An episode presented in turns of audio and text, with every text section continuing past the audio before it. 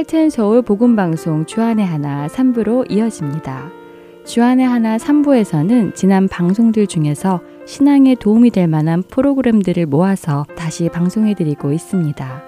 이번 7월부터 9월까지는 2017년에 방송된 베들레헴에서 예루살렘까지와 2015년에 방송된 나는 찬양하리라 그리고 2012년에 방송된 주님 누구십니까? 라는 방송이 준비되어 있습니다. 먼저 유병성 목사님께서 진행해 주시는 베들레헴에서 예루살렘까지 함께 들으시겠습니다.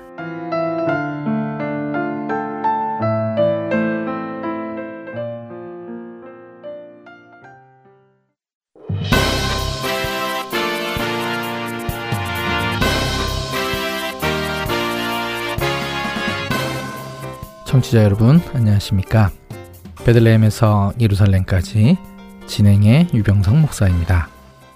다윗은 왕이 된 이후 주변의 국가들과 전쟁을 해야만 했습니다.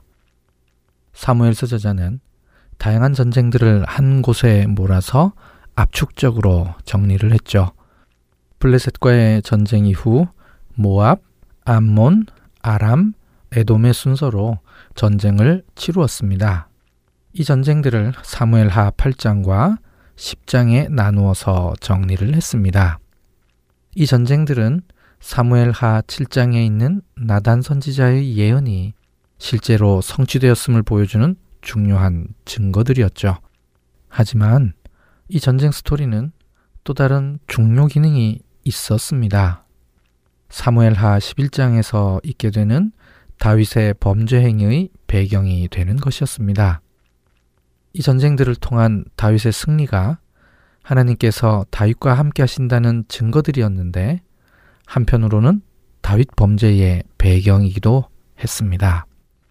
나단 선지자가 이 범죄를 꾸짖습니다. 축복을 예언했던 선지자이지만 다윗의 범죄에 대해서는 단호하게 하나님의 뜻을 전달했지요.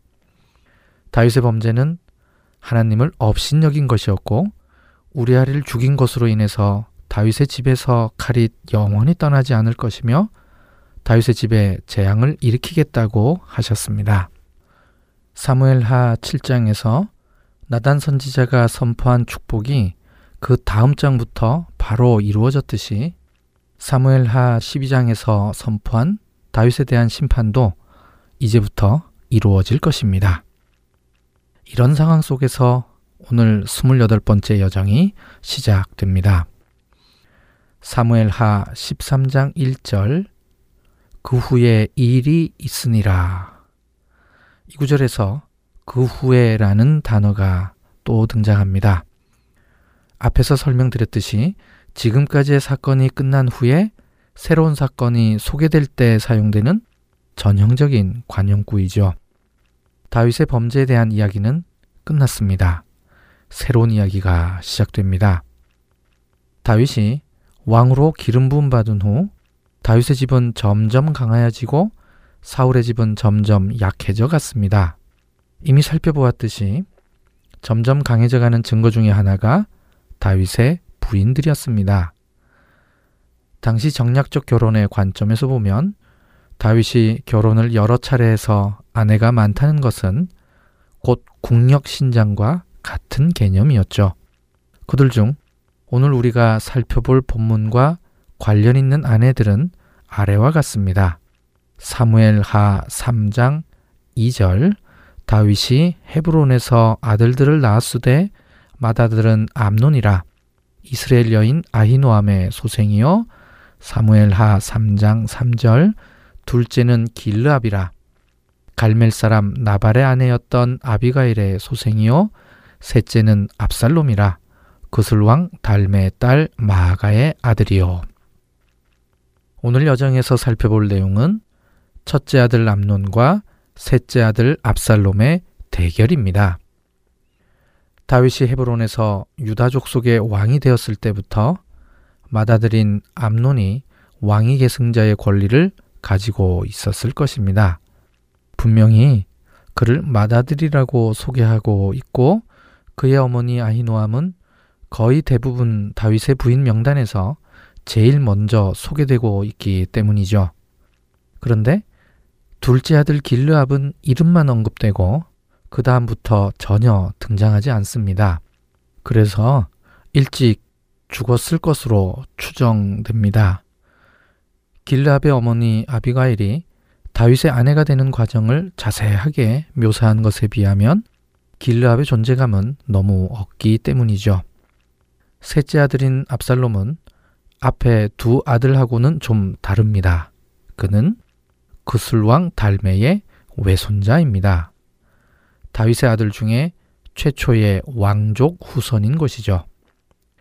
다윗이 마하나임에 있는 이스보셋의 세력을 압박하기 위해 갈릴리 북쪽이면서 골란고원에 있는 그술 왕국과 정략 결혼을 한 것입니다. 아마도 왕위에 대한 욕심이 제일 많은 아들이 압살롬이었을 것입니다. 외가 쪽 후원을 많이 받을 수 있어서 나름 든든한 배경을 가지고 있기에 왕위에 대한 집착이 강했을 것입니다.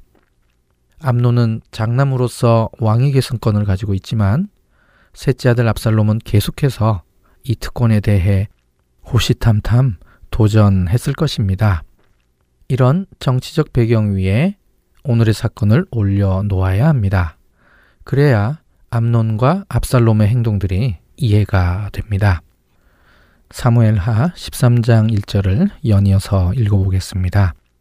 다윗의 아들 압살롬에게 아름다운 누이가 있으니 이름은 다말이라. 다윗의 다른 아들 암논이 그를 사랑하나 이 구절의 내용을 이해하는데 어려울 것이 전혀 없습니다. 그리고 있을 수 있는 자연스러운 일로 보입니다. 그런데 그 다음 구절을 보면 암론이 왜 그랬을까라는 의문이 생깁니다. 사무엘하 13장 2절 그는 처녀이므로 어찌할 수 없는 줄을 알고 암론이 그의 누이 다말 때문에 우라로 말미암아 병이 되니라. 히브리어 구절의 후반부를 직역하면 암론의 눈에 그녀에게 무엇인가를 행하는 것이 어렵다입니다. 암론이 지금 힘들어하는 것은 그녀가 자신의 이복 누이여서도 처녀여서도 아닙니다. 단지 그녀에게 무엇인가를 해야 하는데 아무것도 할 수 없는 상황이어서 병이 날 지경이란 뜻입니다. 그럼 왜 그녀에게 아무것도 할 수가 없었을까요? 고대 근동의 문화에서는 결혼하지 아니한 처녀는 집안 내실에서 보호받으며 부모의 허락 없이는 밖으로 나가지 못했습니다. 시작 부분에서도 말씀드렸듯이 왕위 계승자인 암론에게 가장 눈에 거슬리는 경쟁자가 있다면 압살롬입니다. 다말에게 뭔가를 해서 압살롬의 길을 꺾고 싶어 안달이 나 있었을 것입니다. 암론의 의도가 순수해 보이지 않는 이유가 바로 여기에 있습니다. 진정한 사랑이 아니라 경쟁자 집안에 대한 편집적 집착이 그로 하여금 이런 상황을 만들었던 것이죠. 사촌 요나답이 다마를 그의 침실로 불러올 수 있는 관계를 꾸밉니다. 요나답은 사마 혹은 삼마라고도 불리우는 다윗의 형의 아들입니다. 이 관계는 아픈 척해서 다말이 암론을 간호하게끔 하는 것이었죠. 다윗은 암론의 계획에 속아 넘어가 다말에게 암론의 집으로 가서 음식을 만들도록 합니다. 다말은 암론의 집에서 과자를 만들었습니다. 암론은 계획대로 다른 사람들은 다 내보내고 그녀를 자신의 침실로 부릅니다. 그리고 동침할 것을 요구하죠. 이때 다말의 응답은 이러합니다. 사무엘하 13장 13절 내가 이 수치를 지니고 어디로 가겠느냐? 너도 이스라엘에서 어리석은 자 중에 하나가 되리라. 이제 청하건대 왕께 말하라. 그가 나를 내게 주기를 거절하지 아니하시리라 하되 이 대답을 통해 당시 왕궁 안에서는 두 사람의 결혼이 가능했던 상황으로 보입니다. 왕에게 이야기하면 정식으로 혼인할 수 있다는 말이기 때문이죠. 암론과 다말은 이복 형제이기에 큰 어려움 없이 혼인할 수 있는 상황이었습니다. 그리고 오늘 본문의 전체적 분위기상으로는 암론이 다말을 범한 것에 대해서는 범죄로 여기고 있지 않습니다. 이 경우에는 출애굽기 22장 16절의 규례에 해당되기 때문입니다. 사람이 약혼하지 아니한 처녀를 꿰어 동침하였으면 납폐금을 주고 아내로 삼을 것이요. 암노는 다말과 강제로 동침을 합니다. 이제 뭔가를 그녀에게 한 것입니다. 암논의 입장에서 뭔가를 이루자 그의 본심이 드러나기 시작합니다. 이제는 그녀를 쫓아냅니다. 다말은 그에게 이 일은 옳지 않다고 항변하기를 강제로 동침한 것보다 이제 쫓아내는 것이 더 큰 악이라고 말했습니다. 그러자 암노는 종을 불러서 그녀를 쫓아냅니다. 사무엘하 13장 17절 그가 부리는 종을 불러 이르되 이 계집을 내게서 이제 내보내고 곧 문빗장을 지르라 하니 암논이 이렇게 한 것은 다마를 모욕함으로써 압살롬도 모욕하려는 의도가 작용했기 때문입니다. 사무엘하 13장 19절 다말이 죄를 자기의 머리에 덮어쓰고 그의 채색 옷을 찢고 손을 머리 위에 얹고 가서 크게 울부짖으니라. 여기까지는 암론의 작전이 먹혀드는 것처럼 보입니다. 공주에 오신 채색 옷을 찢으며 죄를 머리에 덮었을 정도로 다말은 슬퍼했지요. 가족이 죽었을 때 하는 행동입니다. 이 정도 상황이면 주변에 이 사건이 알려졌을 것입니다. 압살롬도 당연히 이 사건을 알게 되었는데요. 이상하게도 그는 다말에게 잠잠하라고 말합니다. 사무엘하 13장 20절 그의 오라버니 압살롬이 그에게 이르되 내 오라버니 암논이 너와 함께 있었느냐 그러나 그는 내 오라버니이니 누이야 지금은 잠잠히 있고 이것으로 말미암아 근심하지 말라 하니라 이에 다말이 그의 오라버니 압살롬의 집에 있어 처량하게 지내니라 압살롬이 이렇게 한 것은 지극히 전략적 반응입니다. 지금 이 문제로 암론과 대결을 해봤자 승산이 없기 때문이죠. 그리고 중요한 두 명의 반응이 간결하게 기록됩니다. 첫 번째로 다윗은 심하게 화를 내지만 그게 다입니다. 아무런 후속 조치가 없었습니다. 두 번째로는 압살롬의 반응입니다. 사무엘하 13장 22절인데요. 압살롬은 암논이 그의 누이 다말을 욕되게 하였으므로 그를 미워하여 암논에 대하여 잘잘못을 압살롬이 말하지 아니하니라. 한국말 성경과는 다르게 히브리어 성경에 보면 누가 누구에게 잘잘못을 따지지 않았는지가 분명하게 알 수 있게 되어 있습니다. 압살롬이 암논에게 아무 말도 하지 않았다는 것입니다. 아마도 압살롬은 이때 창세기 34장에 나와 있는 시므온과 레위 같이 자신이 직접 복수할 것을 결심했을 것입니다.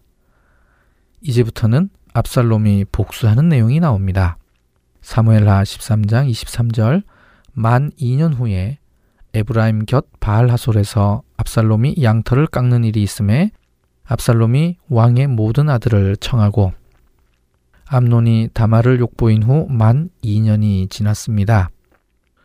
그 2년 동안 다말은 압살롬의 집에서 처량하게 지내는 반면 암논은 달랐을 것입니다. 장남으로서 왕의 계승자의 권위를 여전히 유지하고 있었을 테니까요. 압살롬은 자기 집에서 다말과 함께 지내면서 꼬박 2년 동안 복수할 적절한 틈을 계속해서 노리고 있었을 것입니다. 압살롬에게는 재산이 많았습니다. 그술왕 달메가 외할아버지였으니 외갓집 도움으로 재산을 많이 형성했을 것입니다. 방금 읽은 본문에 압살롬이 양털을 깎는다고 했는데요. 이것뿐만 아닙니다. 그에게는 밭도 있었습니다. 사무엘하 14장 30절 압살롬이 자기의 종들에게 이르되 보라 요압의 밭이 내 밭 근처에 있고 거기 보리가 있으니 가서 불을 지르라 하니라. 압살롬의 종들이 그 밭에 불을 질렀더니 이 구절을 보면 압살롬의 밭이 요압의 밭 근처에 있었습니다. 이처럼 다양한 경제 활동을 할 수 있을 만큼 재산이 많았다는 것입니다. 그러니 예루살렘에서 제법 떨어진 곳에서 양털을 깎았던 것이죠. 양털 깎은 곳은 에브라임 곁 바알 하솔입니다. 바알 하솔은 히브리어로 바알 갓조르입니다. 현재 베델 북동쪽 8km 정도 떨어져 있는 제벨 알 아조르로 추정합니다.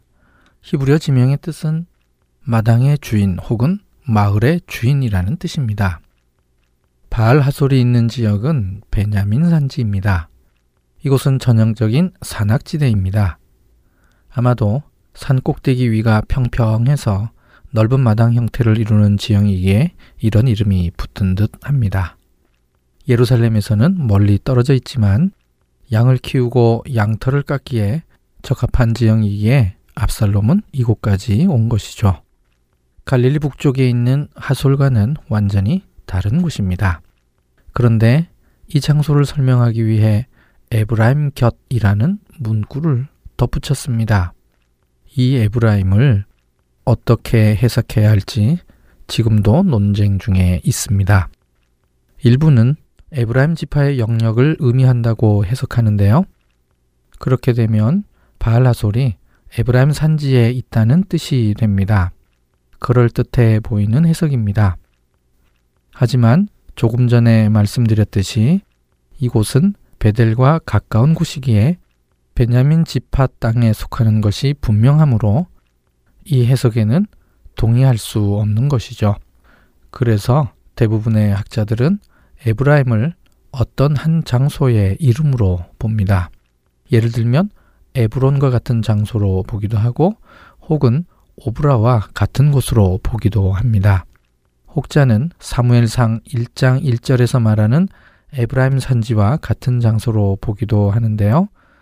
구체적인 장소를 의미한다고는 하지만 그 장소가 어디인지 정확하게 특정하기에는 어려운 상황입니다.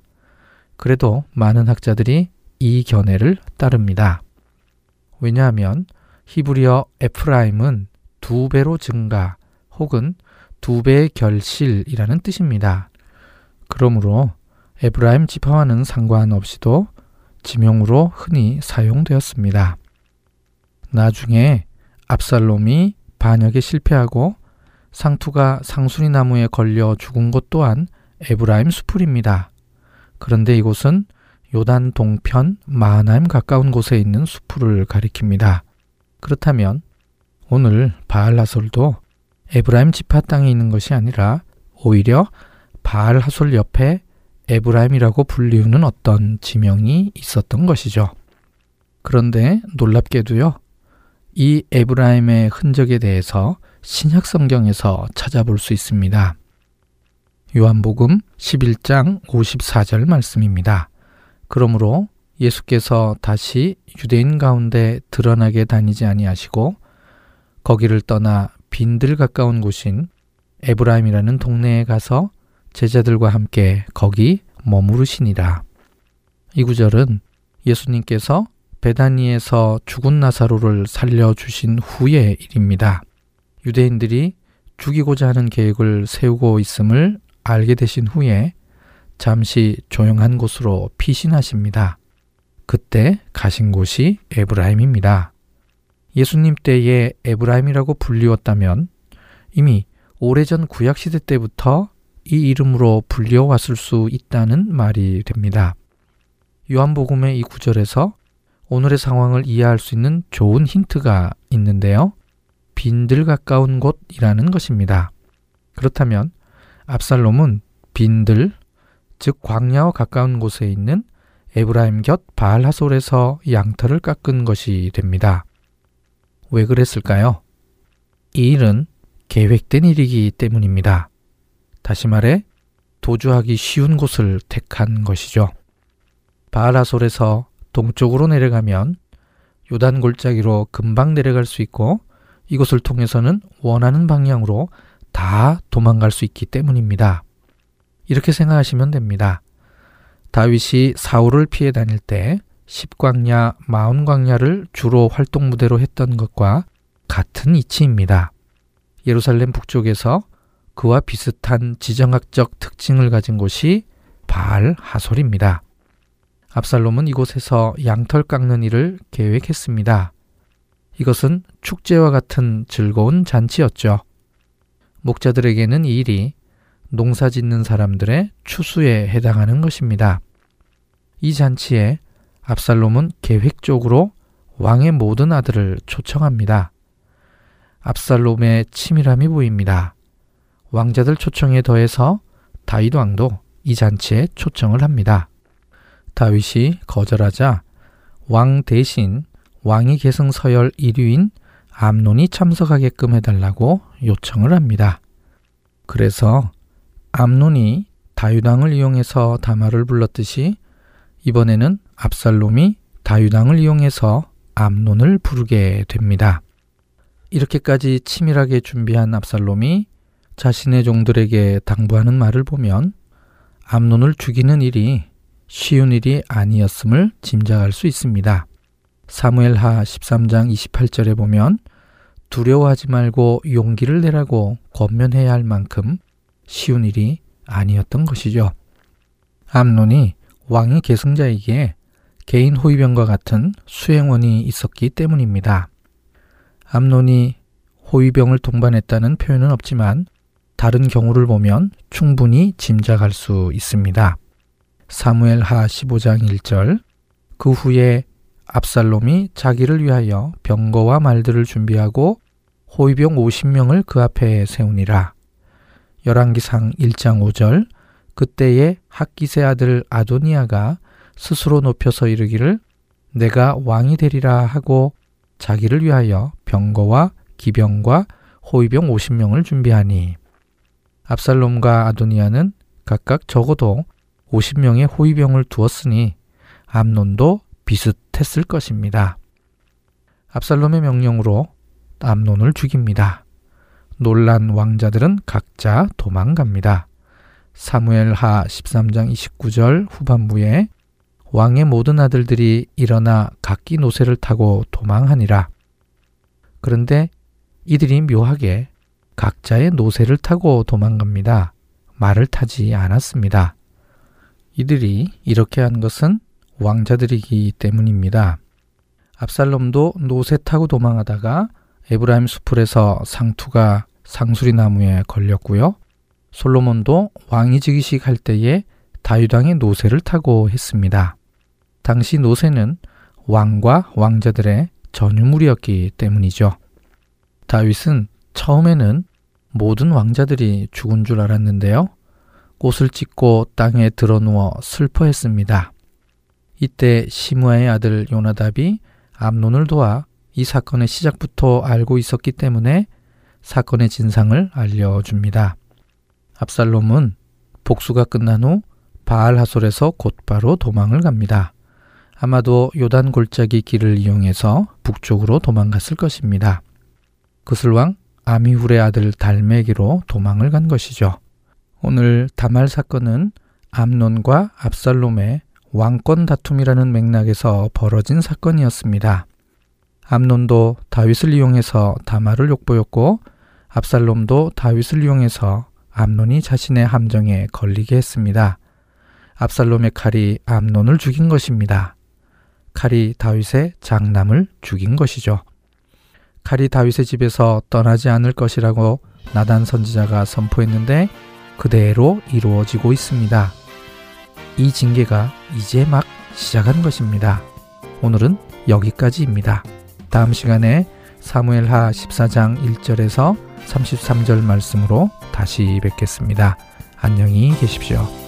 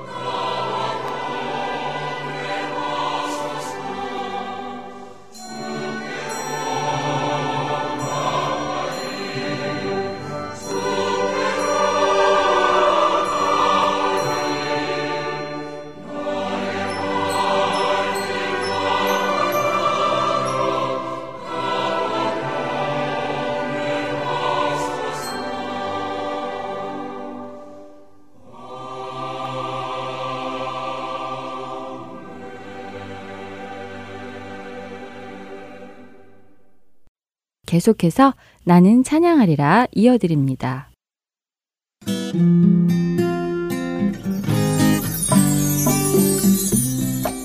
애청자 여러분, 안녕하세요. 나는 찬양하리라 송민우 목사입니다. 레위기 19장 2절 중의 말씀입니다. 너희는 거룩하라. 이는 나 여호와 너희 하나님이 거룩함이니라. 이 말씀이 저에게 오랫동안 아주 큰 부담이었습니다. 하나님, 도대체 제가 어떻게 하나님처럼 거룩할 수 있나요? 그런데 자녀가 늘 부모님을 보면서 자기도 모르게 부모님을 닮아가는 것처럼 하나님의 자녀인 우리가 늘 하나님을 바라보면서 하나님 아버지를 닮아가는 것 또한 당연한 것이 아닐까요? 사랑하는 애청자 여러분, 하나님께서 우리의 아빠, 아버지 되심을 믿으십니까? 이 시간 아빠, 아버지이신 하나님을 바라보며 함께 찬양할 수 있기를 바랍니다.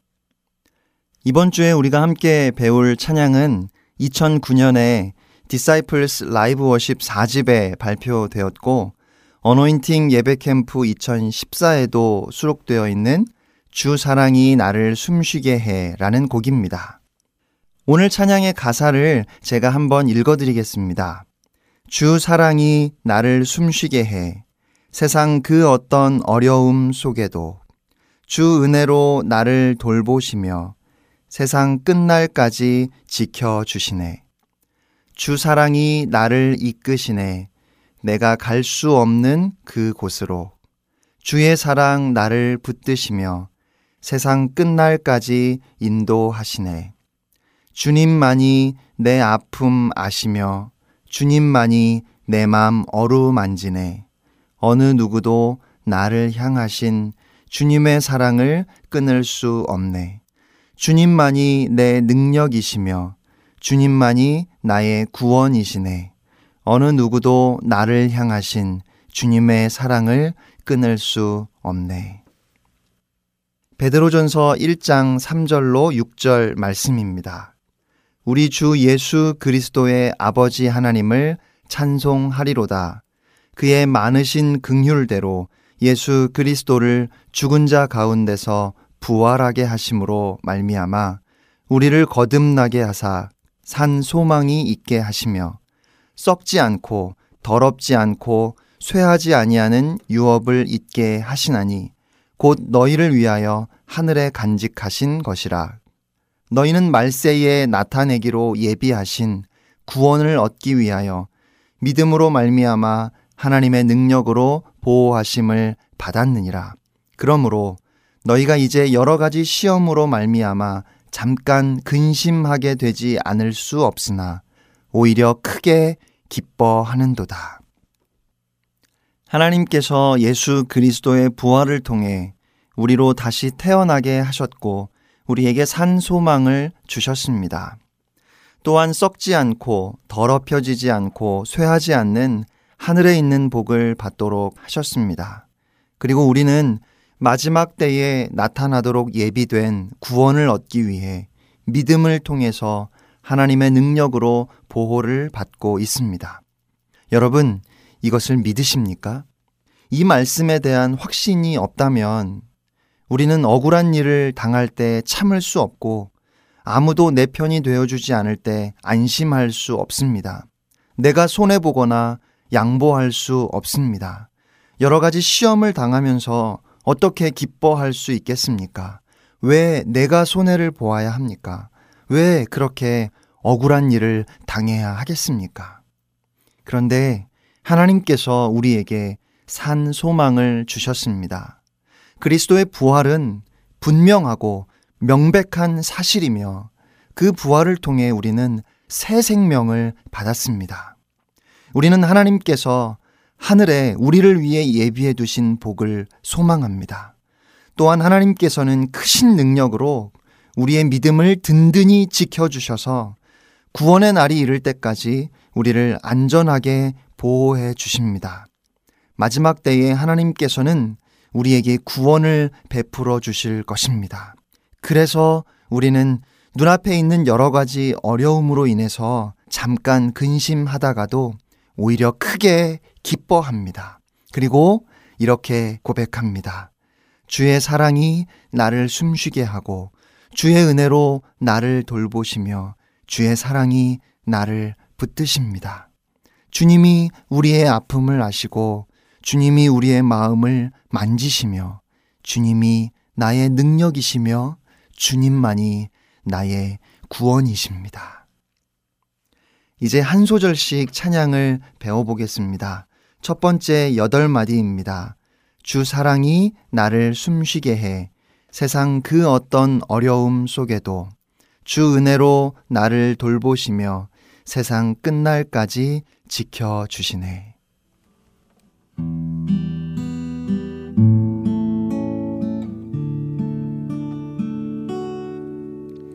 주 사랑이 나를 숨쉬게 해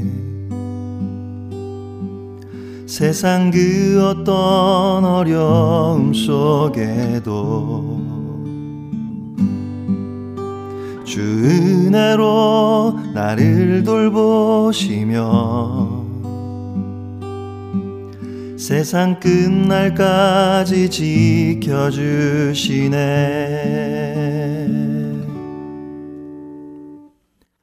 도돌이표가 있어서 처음 여덟 마디를 두 번 반복하게 되는데 가사는 다릅니다. 두 번째 가사는 주 사랑이 나를 이끄시네. 내가 갈 수 없는 그 곳으로 주의 사랑 나를 붙드시며 세상 끝날까지 인도하시네입니다. 주 사랑이 나를 이끄시네. 내가 갈 수 없는 그곳으로 주의 사랑 나를 붙드시며 세상 끝날까지 인도하시네 그 다음 16마디를 후렴이라고 할 수 있는데 마찬가지로 8마디가 두 번 반복되는 형식으로 되어 있습니다. 다만 제일 마지막 한마디만 끝나는 느낌으로 조금 다릅니다. 먼저 8마디를 불러보겠습니다. 주님만이 내 아픔 아시며 주님만이 내 마음 어루만지네 어느 누구도 나를 향하신 주님의 사랑을 끊을 수 없네. 주님만이 내 아픔 아시며 주님만이 내 맘 어루만지네 어느 누구도 나를 향하시 주님의 사랑을 끊을 수 없네.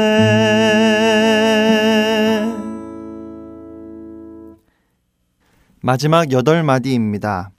주님만이 내 능력이시며 주님만이 나의 구원이시네. 어느 누구도 나를 향하신 주님의 사랑을 끊을 수 없네. 주님만이 내 능력이시며 주님만이 나의 구원이시네. 어느 누구도 나를 향하시. 주님의 사랑을 끊을 수 없네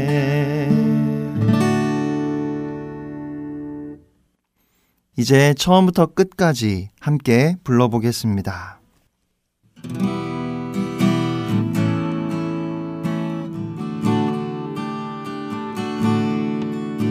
주 사랑이 나를 숨쉬게 해 세상 그 어떤 어려움 속에도 은혜로 나를 돌보시며 세상 끝날까지 지켜주시네. 주 사랑이 나를 이끄시네. 내가 갈 수 없는 그곳으로 주의 사랑 나를 붙드시며. 세상 끝날까지 인도하시네. 주님만이 내 아픔 아시며. 주님만이 내 맘 어루만지네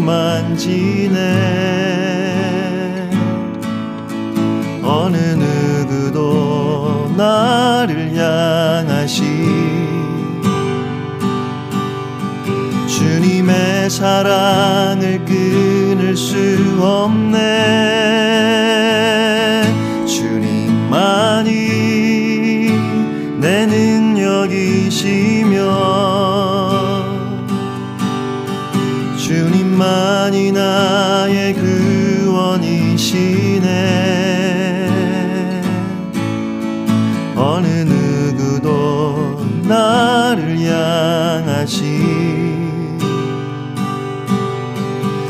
주님의 사랑을 끊을 수 없네. 주님만이 주님만이 내 아픔 아시며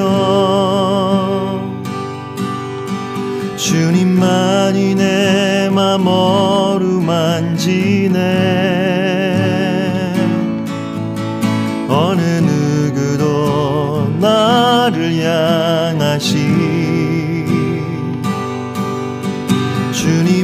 사랑을 끊을 수 없네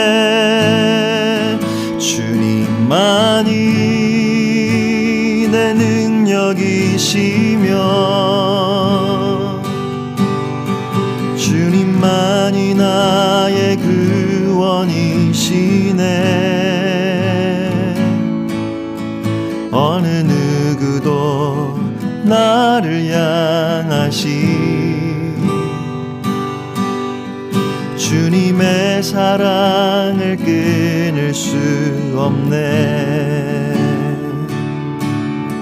어느 누구도 나를 향하시. 주님의 사랑을 끊을 수 없네.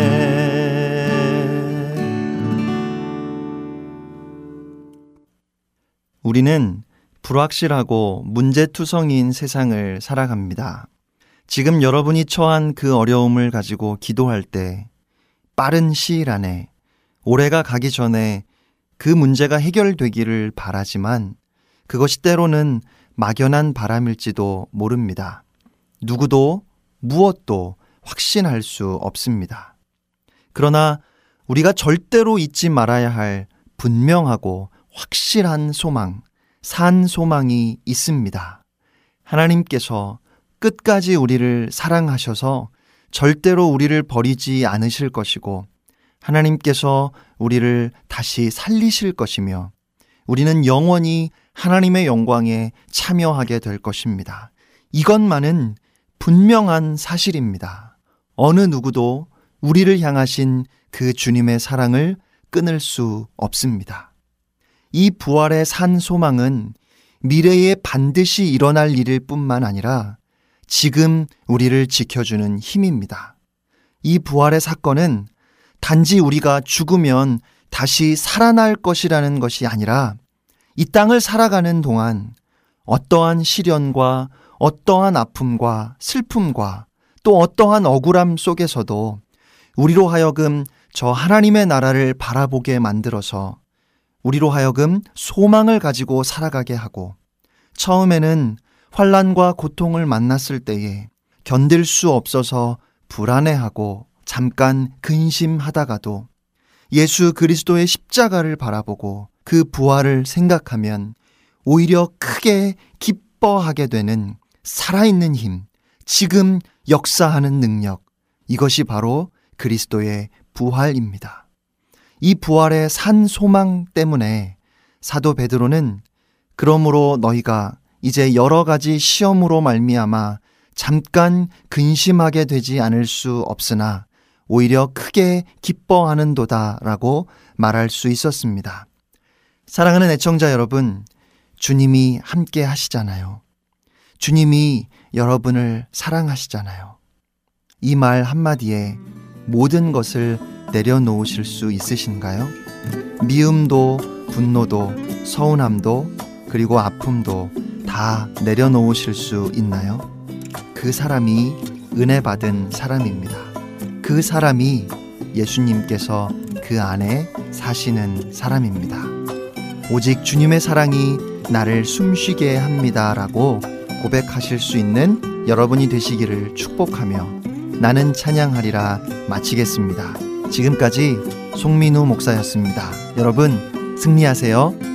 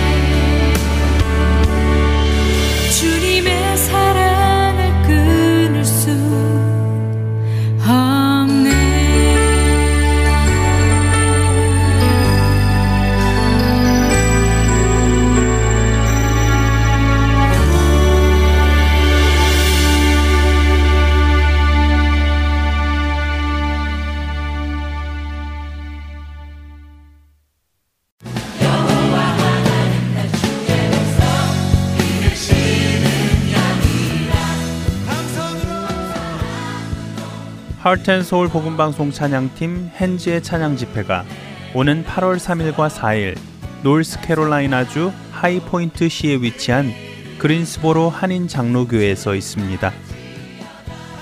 8월 3일 토요일 저녁 7시 30분에는 복음의 진보, 그리고 4일 주일 오후 2시 30분에는 능력의 찬양이라는 주제로 여러분을 만납니다. 위치는 3523 존슨 스트리트, 하이포인트시 노스캐롤라이나 27265이며 자세한 문의는 그린스보로 한인 장로교회 전화번호 336-841-8439나 할텐서울 복음방송 602-866-8999로 해주시면 되겠습니다. 그린스보로 인근에 계시는 청취자 여러분들과 모든 찬양을 받으시기에 합당하신 하나님을 찬양하고 예배하는 귀한 만남이 되기를 소망합니다.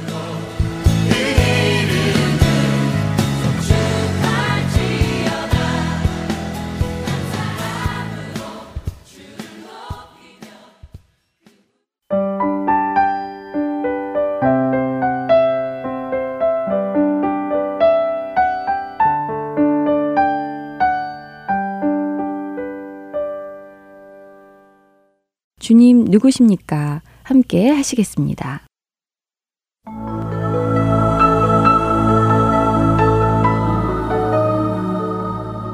할텐 서울 복음 방송 애청자 여러분, 안녕하세요. 주님 누구십니까? 진행의 김지인입니다. 우리의 견고한 망대이신 하나님에 대해 알아가 보는 두 번째 시간입니다. 오늘은 하나님의 이름 엘로이에 대해서 나누어 보겠습니다. 여러분은 지금도 하나님께서 우리를 나를 보고 계시다라는 생각을 하고 있으신가요? 혹시 지금 공경에 처해 있거나 억울한 일을 당해 발을 동동 구르는 상황에 처한 분들도 있으실 것입니다. 해결되지 않은 일들로 인해 우리의 주권자 하나님께서는 어디에 계시며 지금 무슨 일이 일어나는지 아시는 걸까? 과연 보고 계시는 걸까라며 의아해하고 있는 분들도 있으실 것입니다. 욥기 28장 24절의 말씀입니다. 이는 그가 땅 끝까지 감찰하시며 온 천하를 살피시며 욥기 34장 21절 말씀 그는 사람의 길을 주목하시며 사람의 모든 걸음을 감찰하시나니 그렇습니다. 그분은 엘로이, 즉, 보고 계시는 하나님이십니다. 하나님께서는 온 천하를 살피시고 사람의 길과 모든 걸음을 감찰하시는데요. 여기서 감찰하다라는 뜻은 우리가 눈으로 보는 것처럼 지켜보시고 살피신다는 것입니다. 부모의 눈이 자녀를 살피듯 그렇게 지켜보는 것이지요.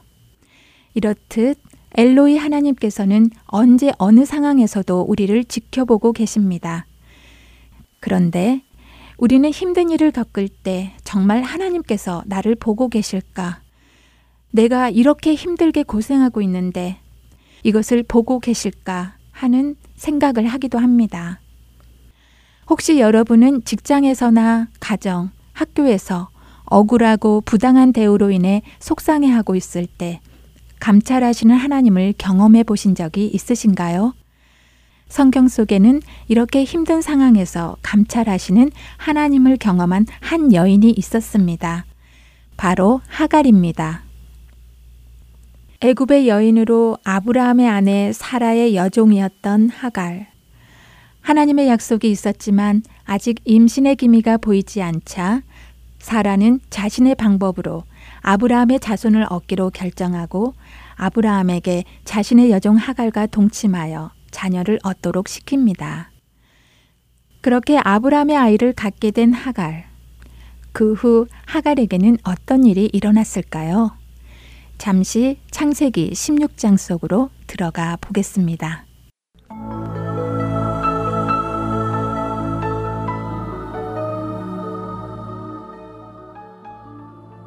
오, 오, 어, 헛격질이 계속 나오네.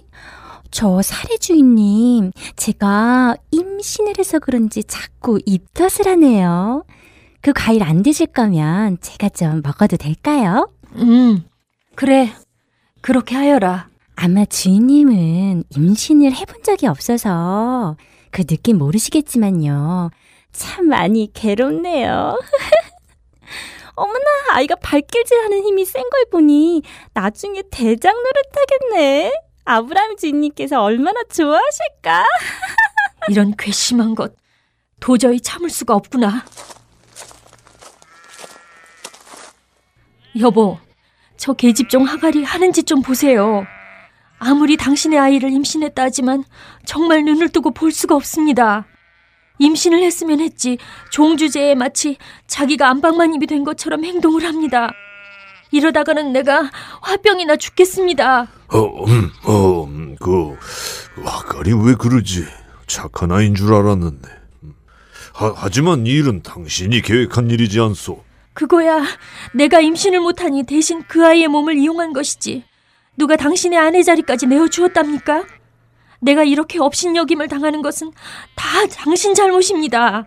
내가 당신의 씨만 받으라고 했지 아내를 준 것은 아니지 않습니까?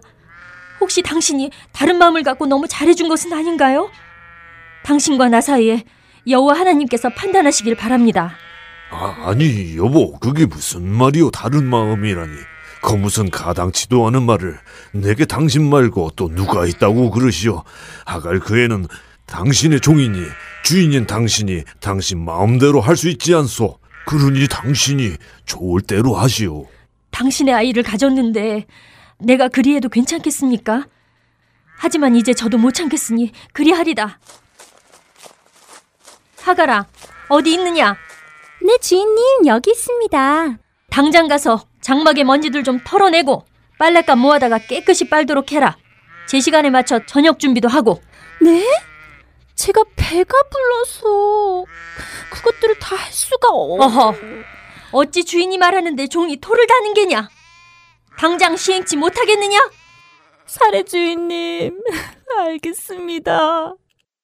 사례의 냉대와 학대로 인해 하갈은 결국 아브라함의 집에서 도망하게 되고 사막을 헤매던 하갈은 술로 가는 길 옆에 있는 한 샘에서 슬퍼하며 머무르고 있는데 이때 여호와의 전사가 그녀에게 다가온다. 아, 더워. 목도 마르고 배도 고프고 이제 우리 아이랑 어떻게 살지? 아, 막막하다. 사례의 여종 하가라, 내가 어디서 와서 어디로 가는 길이냐? 네, 저의 여주인 사례에게서 도망하여 나오는 길입니다. 그곳에 더 있다가는 나도 죽고 뱃속에 있는 아이까지 죽을까봐 도망 나왔습니다. 그렇지 않다. 이제 너의 여주인에게로 돌아가서 그녀에게 복종하면서 살아라. 내가 아무도 셀 수 없는 많은 후손을 너에게 주겠다. 내가 임신하였으니 아들을 낳으면 그 이름을 이스마엘이라고 하여라. 내가 고통 가운데 부르짖는 소리를 여호와 하나님께서 들으셨기 때문이다. 하지만 너의 아들은 들나귀와 같은 생활을 할 것이다. 그는 모든 사람과 싸울 것이고 모든 사람 또한 그와 싸울 것이니 그는 자기의 모든 형제들과 대결하며 살아가게 될 것이다.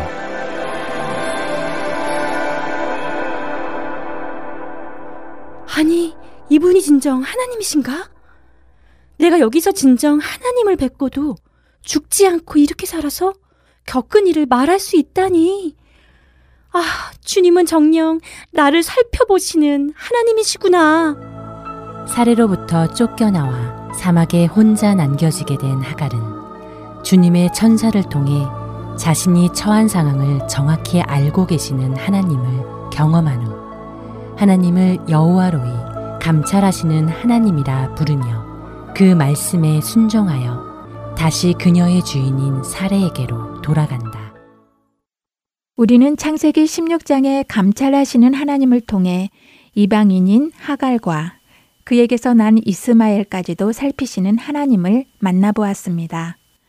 하나님께서는 약속의 자손인 이삭이 아니라 약속에서 벗어나 있는 이스마엘이라 할지라도 돌아보셨습니다. 그것은 하갈과 이스마엘이 무엇을 잘 해서가 아니라 조건 없는 하나님의 은혜인 것입니다. 우리가 하나님께서 보고 계시다는 사실을 깨닫는다면 모든 일은 하나님께서 하나님의 주권으로 우리에게 허락하신 일이라는 것을 알 수 있습니다.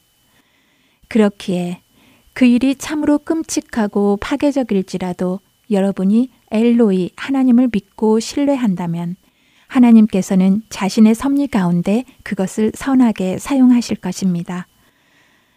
다윗은 감찰하시는 하나님에 대해 시편 139편에서 이렇게 노래했습니다. 7절부터 10절을 읽어드리겠습니다.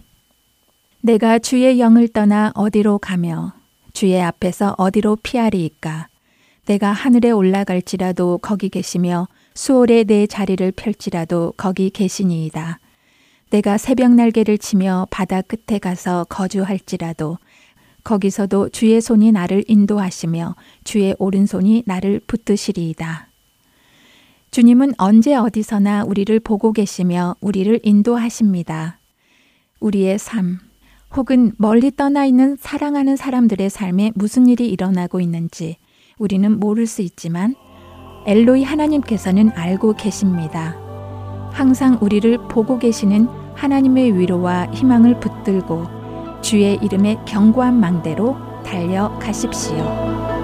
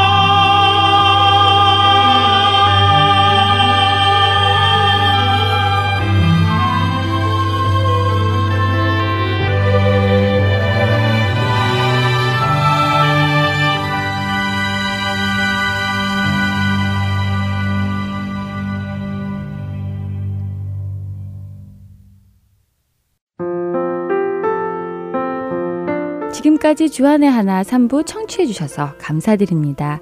홈페이지 www.heartandsoul.org에서 특별 방송을 클릭하시면 더 많은 지난 방송들을 청취하실 수 있습니다. 언제나 주안에서 강건하시길 바라며 다음 주에 뵙겠습니다. 안녕히 계세요.